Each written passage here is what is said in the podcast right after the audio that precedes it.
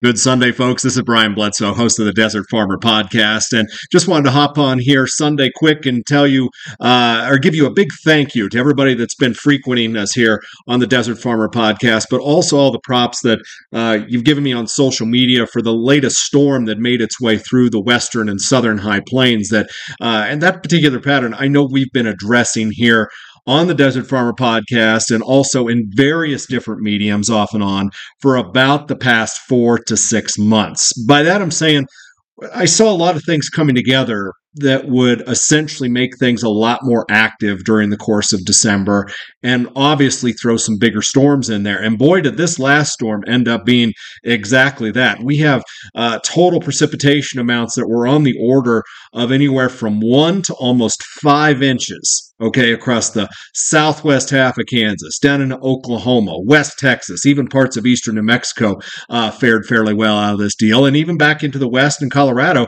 a lot of folks picked up some nice moisture in the form of some heavy wet snow. I really can't underscore enough the importance of that particular event. And uh, the reasoning is because that area obviously struggles and has struggled off and on for the past several years in terms of moisture. Now, I know this last spring and early summer uh, did okay for some folks, and in some cases did very, very well for some folks.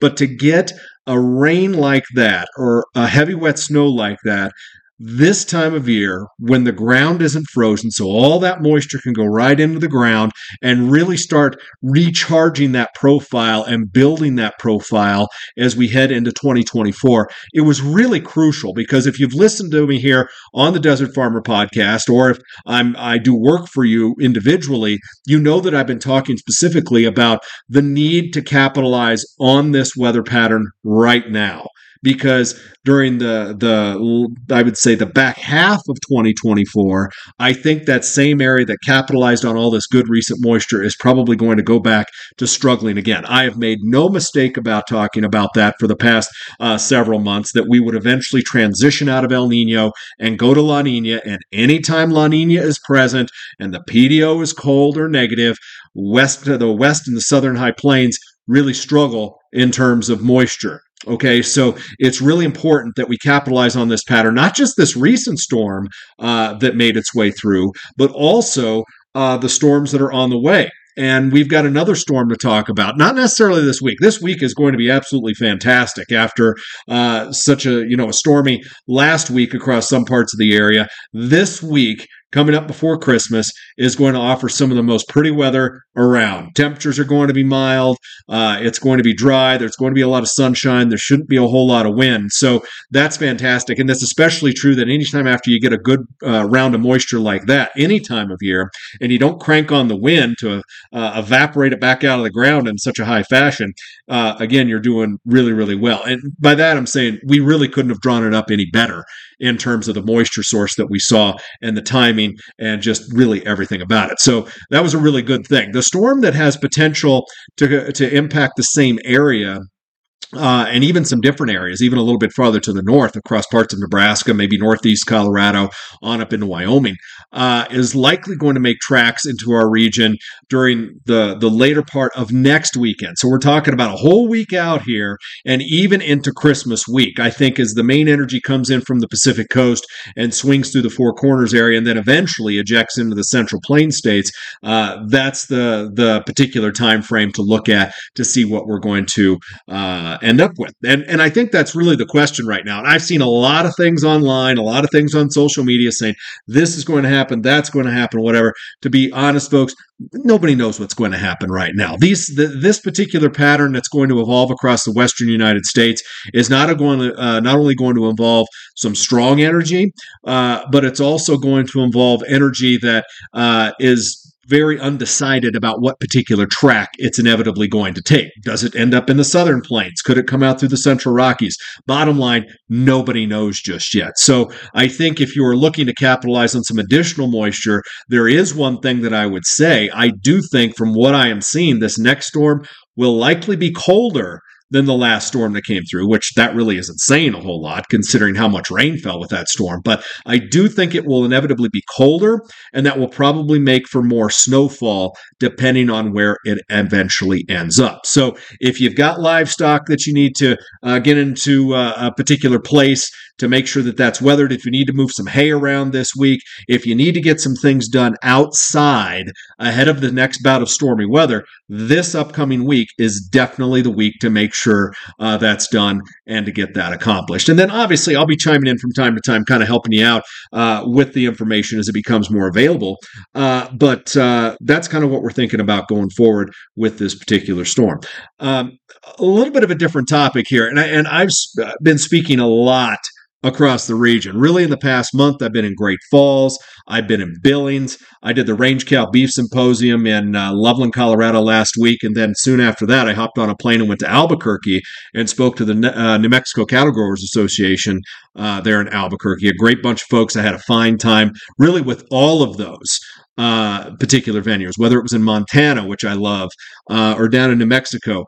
But the one thing that I have been uh, hearing from a lot of folks is they're just there's a lot of trepidation and there's a lot of uncertainty going forward with how things are going to end up, not only with the market, but also with the weather.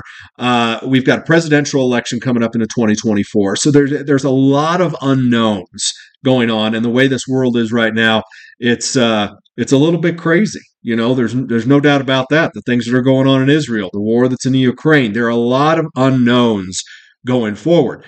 So I had a conversation with my dad uh, last week about this, and he's making trying to make some decisions about what to do with some cattle and bringing some cattle to the ranch.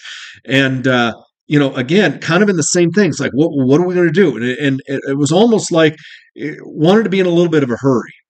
And the the thing that I've been looking at and just analyzing from all the different folks that I've talked to, and that's kind of the theme. And so my my objective here is to just say, look, let's pump the brakes here a little bit let's let the game come to us just a little bit. If you don't have to make a hardcore decision on a particular date about a particular subject, let's just wait a little bit until we have to. All right? Being measured about that kind of thing going forward. And I said, you know, the the the the thing that you stand to gain about that is that if you don't have to make that critical de- uh, decision just yet, waiting allows you to see things unfold a little bit more before you have to make that decision. And I know that's an easy concept, but you would you wouldn't believe how many people that I talk to that were looking to make decisions based on uh, based in doing it in a quick uh, a quick manner. Okay, and I, I, understand that side of the argument. Okay, because sitting down and talk with them, I understand that you have to make some decisions when you have to. But uh, with the way things are going, and and my business is weather, uh, and giving consulting advice based around the weather.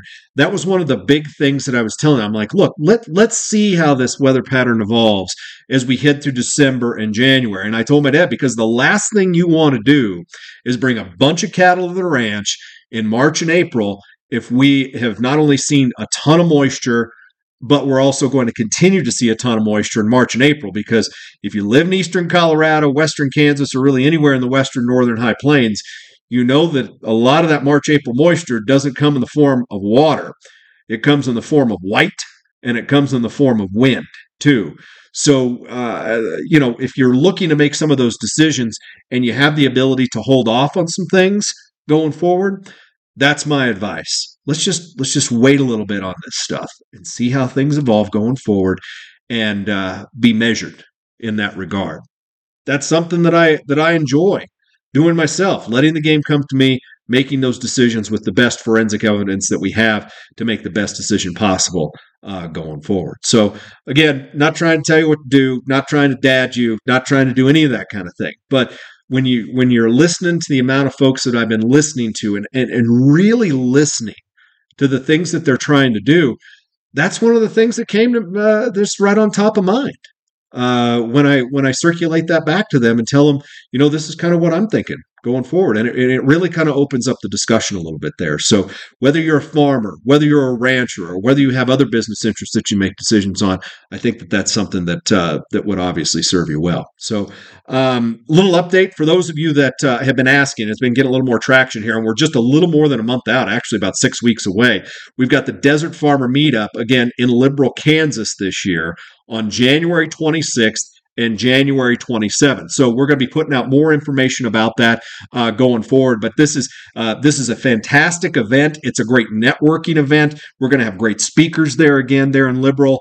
Um, and it's uh, everybody says, well, what are you doing at Liberal? Well, Liberal's kind of a, a central location to draw from eastern Colorado or southwest Nebraska or they're in Kansas or up from Oklahoma or Texas. It's just kind of a central location right there in the western high plains that a lot of folks can get to. A lot of folks around there have have attended it uh, and will likely do so again. And and I can't tell you how much that means to me to be able to interact with a lot of you in a physical setting instead of doing it virtually, whether it's here on the podcast or via email or Zoom or Teams or whatever different kinds of meetings that we're doing uh, to uh, to get that information out there. But but uh, again, that's January 26th and 27th there in Liberal. We'll get some of the specifics out to you uh, very shortly. Uh, Nick Voss, Brian Seeker, I know are going to be putting out some uh, some information. Uh, kudos to those guys for doing that and setting things up going forward. But uh, mark that on your calendar. It's always a fun thing, and it is a two day event this year. Past couple of years, has only been a one day, but it's a two day event this year,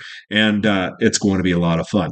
That's really all I have for you today, folks, on your Sunday. Hope you are having a fantastic day. Hope you are at least a little bit more at ease because because of the moisture you saw last week. And uh, I know a lot of folks were happy to see it. Showing those full rain gauges out there, there's nothing like a full rain gauge in December uh, when you've uh, needed that moisture like you had to get that wheat a real good start as we head into 2024. So be well, everybody. We'll be chatting with you again here on the Desert Farmer Podcast a little bit later this week. Take care, everybody.